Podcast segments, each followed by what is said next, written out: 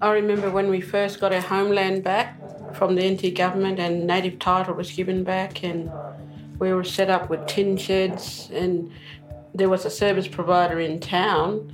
So enable for us to be able to tell them come out and bring a drum of water because we haven't got any water or anything like that.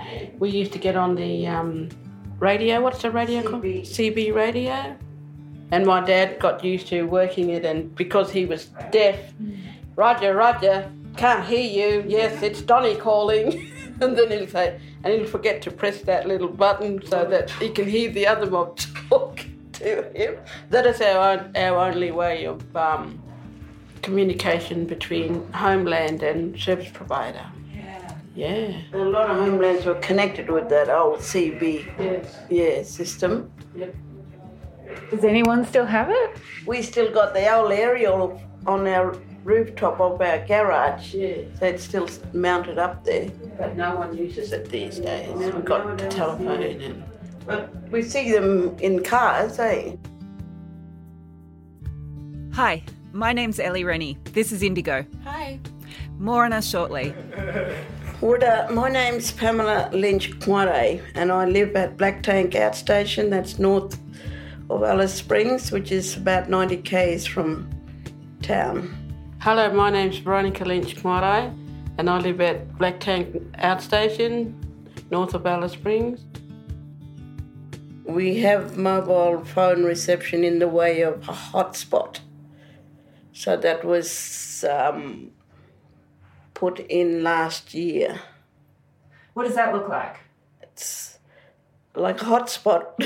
round dish with a satellite dish and a post where you go there and you put your phone on, see if you can get service, and you just wait for a little while. When you see the three bars or four bars, you're connected. So that's the same as the one that we visited at the Tropic of Capricorn today. Exactly the same. So it's it doesn't it's not connected to any power, it's just a dish. No, it's just a dish. Do you find it easy? Does it work? it does work because the kids go and download games on it. Do you use it yourself? Yes, I do. It's good because we connect to the bank, so we can access bank and Centrelink and families and friends. It's a really good thing that happened to our community anyway. If you have driven through the NT lately, you may have seen these structures, always in places where there is no mobile phone reception. No reception, that is, until you rest your phone on one of these bush hotspots. This is Disconnect, a podcast about the internet in remote Aboriginal communities. In today's episode, we are going to be talking about this invention, designed for remote areas by an Aboriginal owned organisation. It's cheap, robust, and it's helping families that wish to stay living on their traditional lands. Here we go. Is this wind going to be an issue?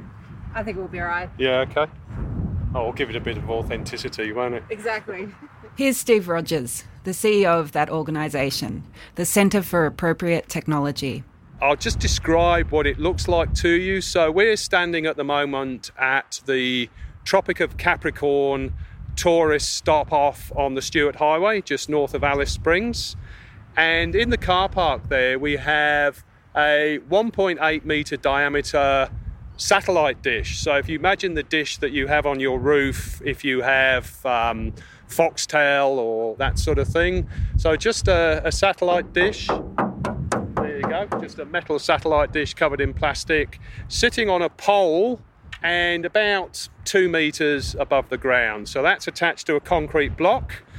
And then in front of that satellite dish, we have a red fiberglass pole about a metre from the dish. And on that pole, you rest your mobile phone. Black Tank is what's called an outstation or homeland. These are small settlements for families who wish to live on their traditional lands. In the 1990s, Black Tank received a public phone, which remains the only telephone line to the community. So when someone calls the phone booth in the outstation, who answers it? Anyone who's got good ears. Because really, half yeah, of us are we're all deaf. Mainly our grandchildren run out because they're the fastest. And we tell them what to say. Hello, who do you want, and all that. And they've got to say Black Tank first. Hello, it's Black Tank. See? And then do they go run and find whoever they're calling? Yep. Sometimes they put the hook, hook the phone back on and come back. what? Lost connection, you know. Yeah. They're still training, I think, to answer. now it's hard because they took the coin box away. Uh, a lot of people had coin and small change, but a lot of people don't have the card that you actually insert to use the phone now because they took all the coin boxes away. Yeah. Yeah. Yeah, so people hardly use the um, phone box where we are Yeah, right. because they're using the hotspot now with their mobile phones. Once again, here's Steve Rogers from the Centre for Appropriate Technology. uh, CAT for short. CAT is uh, Aboriginal and Torres Strait Islander controlled, not for profit commercial company based in Alice Springs, and we operate pretty much right across remote Australia. What we're here to do today is to have a chat about a piece of technology that we've developed called the mobile phone hotspot. Um, it's a very simple uh, piece of technology. It's the idea is that we wanted to try and see if we could extend the range of mobile phone signals into more remote parts of uh, Australia. Normally, um, you'll get a phone, a mobile phone signal from a mobile phone tower within up to maybe 15 kilometres from where that tower is. Um, that's great if you're within that 15 kilometre zone, but very large parts of remote Australia uh, do not have uh, access to, to mobile phone signal or mobile phone towers. So, what we did was uh, we had a very clever uh, telecommunications engineer who worked for us called Andrew Crouch, who came up with the idea of what is, to all intents and purposes, what we refer to as a uh, a passive amplifier of a mobile phone signal. Testing, testing. Ellie, good morning. Hi, Andrew. How are you? We were... As it so happens, I was working with Andrew Crouch when he came up with the idea. We collaborated on a project that involved providing satellite internet to communities that had no mobile reception, including a small place called Imangara, which is about 400 kilometres north of Alice Springs. So I got him on the phone. Steve Rogers kindly took us out to the Tropic of Capricorn when we were up there. It was a very windy day, but he talked us through how that one works and, Yep. you know, gave us some indication of, of where they are around the place and, and what they're for. Mhm. But I, I wanted to talk to you to get that, I suppose, origin story of the cat mobile hotspot. Because I remember you driving around in the Hilux with this old satellite dish on the on the back and right. trying to figure out if this thing would work. Yep. So how did you first have the idea? It was towards the tail end of the home internet project, actually, and uh, I was uh, driving up uh, towards uh, Imangara on the highway and I drove over the Ali Curung Bridge, and uh, naturally enough, because it's tall, it picks up a signal briefly from the uh, Ali Curung Tower. And for some reason, it just dawned on me that perhaps it'd be a way of amplifying the, the signal so that it would be possible to still receive a signal at a, a lower level along the road normally. So that was the germ of the idea. Uh, after that, uh, I obtained uh, uh, an older dish to uh, try out the theory, and uh, amazingly enough, it worked.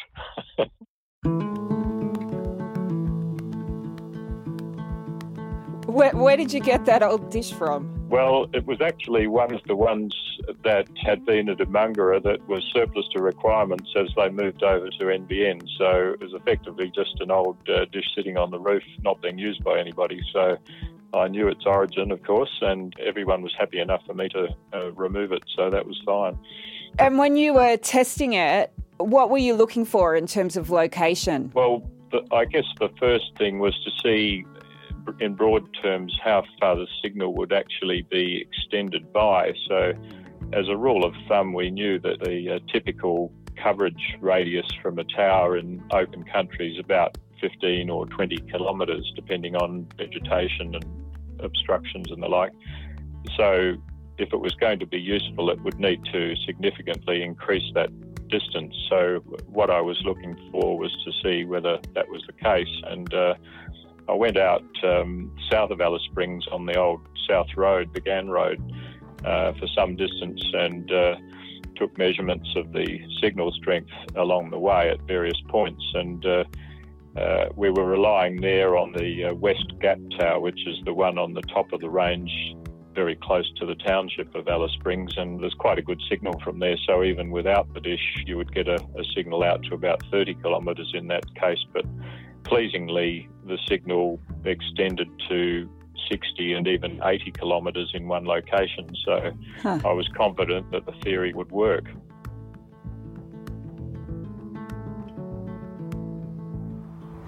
Okay, I'm going to try and call Tyson from a Wi Fi hotspot. It says mobile phone hotspot. Sorry, from a mobile phone, a cat mobile phone hotspot. Say it's ringing, and it says I have power. Hi, the person you have called is not available.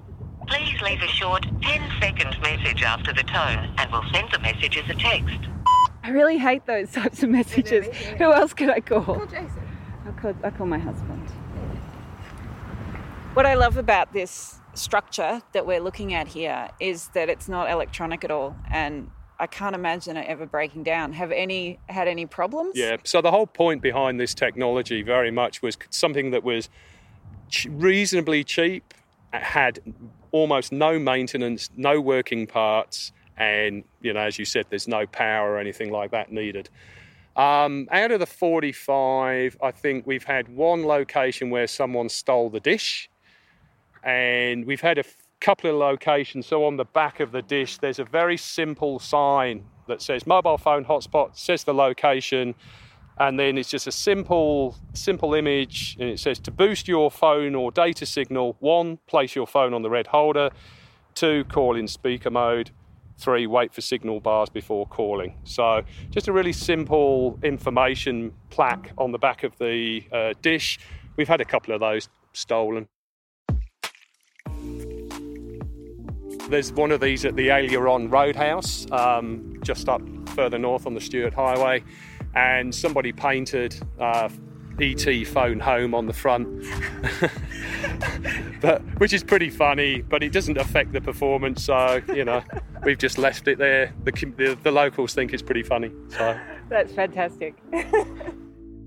Did have a, a somewhat negative experience uh, nearby. We placed one at uh, Prowse Gap, which is uh, a, a, small roadside stop where uh, grey nomads uh, would stop overnight from time to time, and and um, it was reported that it had disappeared, and um, in fact this was the, uh, the the, first and, and almost the only time we'd actually had to do any repairs or maintenance of that nature, and uh, it turned out that, in my suspicion anyway, that somebody had probably borrowed it, unbolted it, and simply taken the whole thing away to try at home to see whether they could get uh, reception nearby.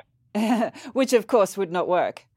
No, that's right. In fact, the place that I suspect it's gone to was one that we'd uh, just not far down the road, which we'd tested at an earlier time and confirmed that the signal there wasn't strong enough. Right. There are places where hotspots won't work either. Yeah, okay. So not every community could have one if they wanted one. No, that's right. Uh, it entirely depends on the signal nearby, and there are many communities that 100 kilometres from the nearest coverage, so anything like that is almost out of the question. And sometimes, when you least expect it, a mobile phone will pick up reception. I had family visit us from Sandy Bore. Sandy Bore is the next house station from us. They're about five five kilometres yeah. further east. They came, um, was asking for smokes. Oh, I don't smoke, sis. Then they went, as they left, they got up to the front gate, which is about a kilometre. They broke down. So she rang on her mobile phone back to the phone booth. I was, oh, who's that? Oh, it's me, yay. We just ran out of fuel. And I was thinking, she's getting connected. On the mobile phone, we don't usually have reception there at the front gate. And rang back. And there's two Ks out of this community. Yes. Why is it that people can get mobile phone reception in some obscure or strange places, but not everywhere? Good question. Uh, mobile signals, because of their higher frequency, um, tend to bounce off objects quite a lot, and and in a urban situation, it's very typical that getting a, a phone call or a signal for a mobile relies on the signal bouncing around between buildings or off people or cars or whatever. So it's a kind of averaging effect. But as you'd know, uh, in the city, there are places where you simply don't get any signal at all, and others where it uh, spikes up and is really good. So it's reliant um, for, for good or for bad on on the absence or presence of these uh, reflected signals. And uh, there are some particular spots, you could call them hotspots, I guess, where the signal's simply much better because all of those reflecting signals are adding together to create a, a useful signal. Geography plays a part in that. We're using, as I say, fortuitous locations where perhaps through word of mouth or other uh, experience, we've discovered that there's a good enough signal to rely on. So it's quite quite a, a localized design and pinpointing situation there. The residents of Black Tank have been doing some technology design of their own too. We also spoke to two women who live at an outstation not very far from Alice Springs, and they have one of the Cat Mobile hotspots, which you may or may not have installed. Uh, their names were Pamela and Veronica. Did you meet them? Yeah. Yep. Yes, certainly. Yep. Uh, my sister Margaret found something good about it was that she knew how to connect to the internet with it by uh, taping her phone onto the stand and going inside and using her laptop and getting on the internet. So she found that it was good for her because she loves being on the internet. So she Yeah. made her own hotspot. She found that out, so we all do that now. It's a good thing for us because we can go and download Netflix movies or documentaries or cartoons for the kids, and we take it inside and then we watch the movies with the HDMI cord connected to the laptop to the big TV screen. so we have a big movie night. But now we have a projector now that Bron has bought for Christmas, little gadget, so we can project big movies on the big screen now, which is really good. well, I hadn't heard that particular version from either of them, but that's the sort of thing you can do. So it's not just restricted to placing the phone on the pedestal and making a call. Um, you could use a personal Wi-Fi hotspot mode on the phone, just leave it sitting on the pedestal, or alternatively, uh, Bluetooth. I asked Andrew if the Centre for Appropriate Technology knew whether the hotspots were getting used much elsewhere. I suppose one of our most used facilities is out at Yuelamu. I've always been a little puzzled that Telstra or one of the other carriers hadn't put a, a full mobile facility there because the population's quite significant, it's several hundred. And it's about 45, I think, kilometres away from Yuendumu, which is the next nearest tower. I've been quite amazed at just how many people use that Yuelamu hotspot. Uh, my name is Dennis Charles. Yeah, I used to live in Yuelamu. That's the um, that's the closest community from Yuendumu. It's just um, about thirty kilometers from Yuendumu.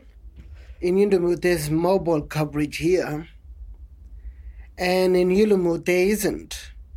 There's just a post that connects to connects to the mobile phone, only for like a couple of minutes or I don't know how long you can stand there, but you get tired of standing there. But only thing is difficult sometimes is when you need to do a big call to service providers and you got to wait to connect to them and then it's a hot day and there's no shade. Yes, it's just got no shade and that sun is burning, beating down on your back or wherever the sun is. That's hard and rain in weather conditions, that's all. So it's not suited for the heat or the rain when it comes down. And where we are, we're all the shorties, we can't really have a good conversation and see the numbers because we have to pull the phone off and the thing and because the actual post is too high. I was trying to get my son to try and get some make sort of gadget so we can be able to get get a step or something or add something onto the tiny little stand there. Because come windy days, the phone goes off and it just lands straight onto the cement floor, and some of them crack the screens.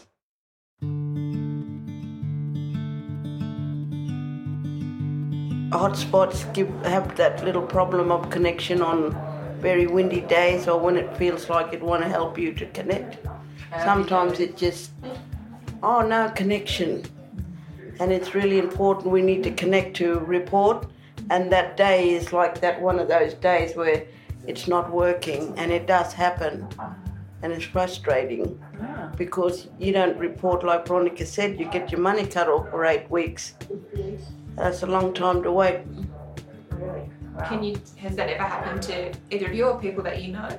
Yeah, a lot of families. A lot of families. Yep. You know, it's a, it seems like it's normal for them because people don't understand the frustration how people have these things living out in remote areas because they have to try and get vehicle, get the fuel to get in the vehicle to get into town to do reporting, and all that is hard as well.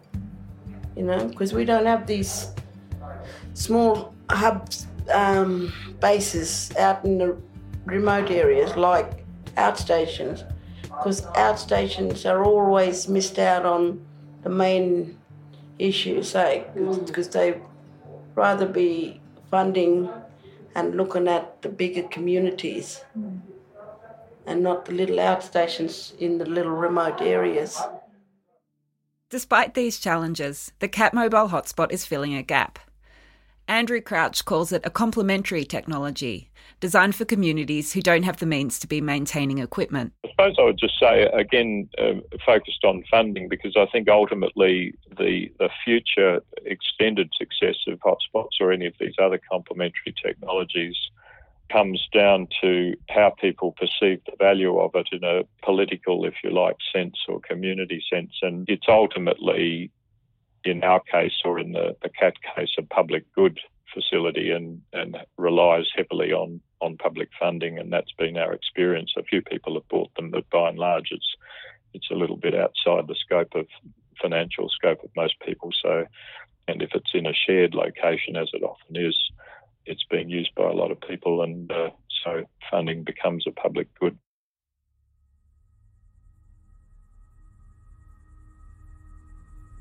In CEA, they like to go well into the into the night when they're talking to their friends, and they sort of want Snapchat or whatever, and we say it's getting dark now, and um, sort of this is a limit to be on during the night, sort of, and with our little ones, we say that after sunset it's Libby time. Libby time meaning in our culture we got a wild woman out there, and wild woman likes to walk around and look for little children. So you know, we just tell them it's Libby time, and it's time to slow down and come inside and settle in, and they all know what Libby time is after sunset. Oh, good long my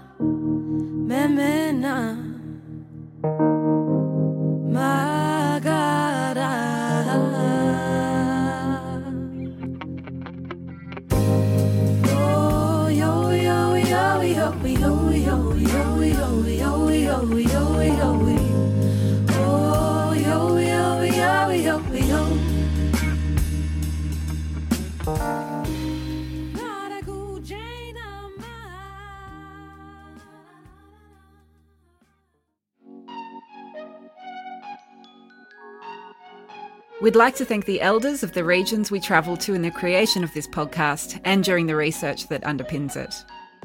Disconnect is produced by RMIT University, led by myself, Ellie Rennie, Indigo Holcombe-James, and Tyson Yunkaporta, with producer James Milsom. Music by Emily Wurramara. Telstra is funding the project as an action within their Reconciliation Action Plan 2018 to 2021. The inDigiMOB program worked with us on this episode. inDigiMOB is a partnership between First Nations Media Australia and Telstra. First Nations Media Australia, formerly known as the Indigenous Remote Communications Association or IRCA, is the national peak body for the Aboriginal and Torres Strait Islander media industry.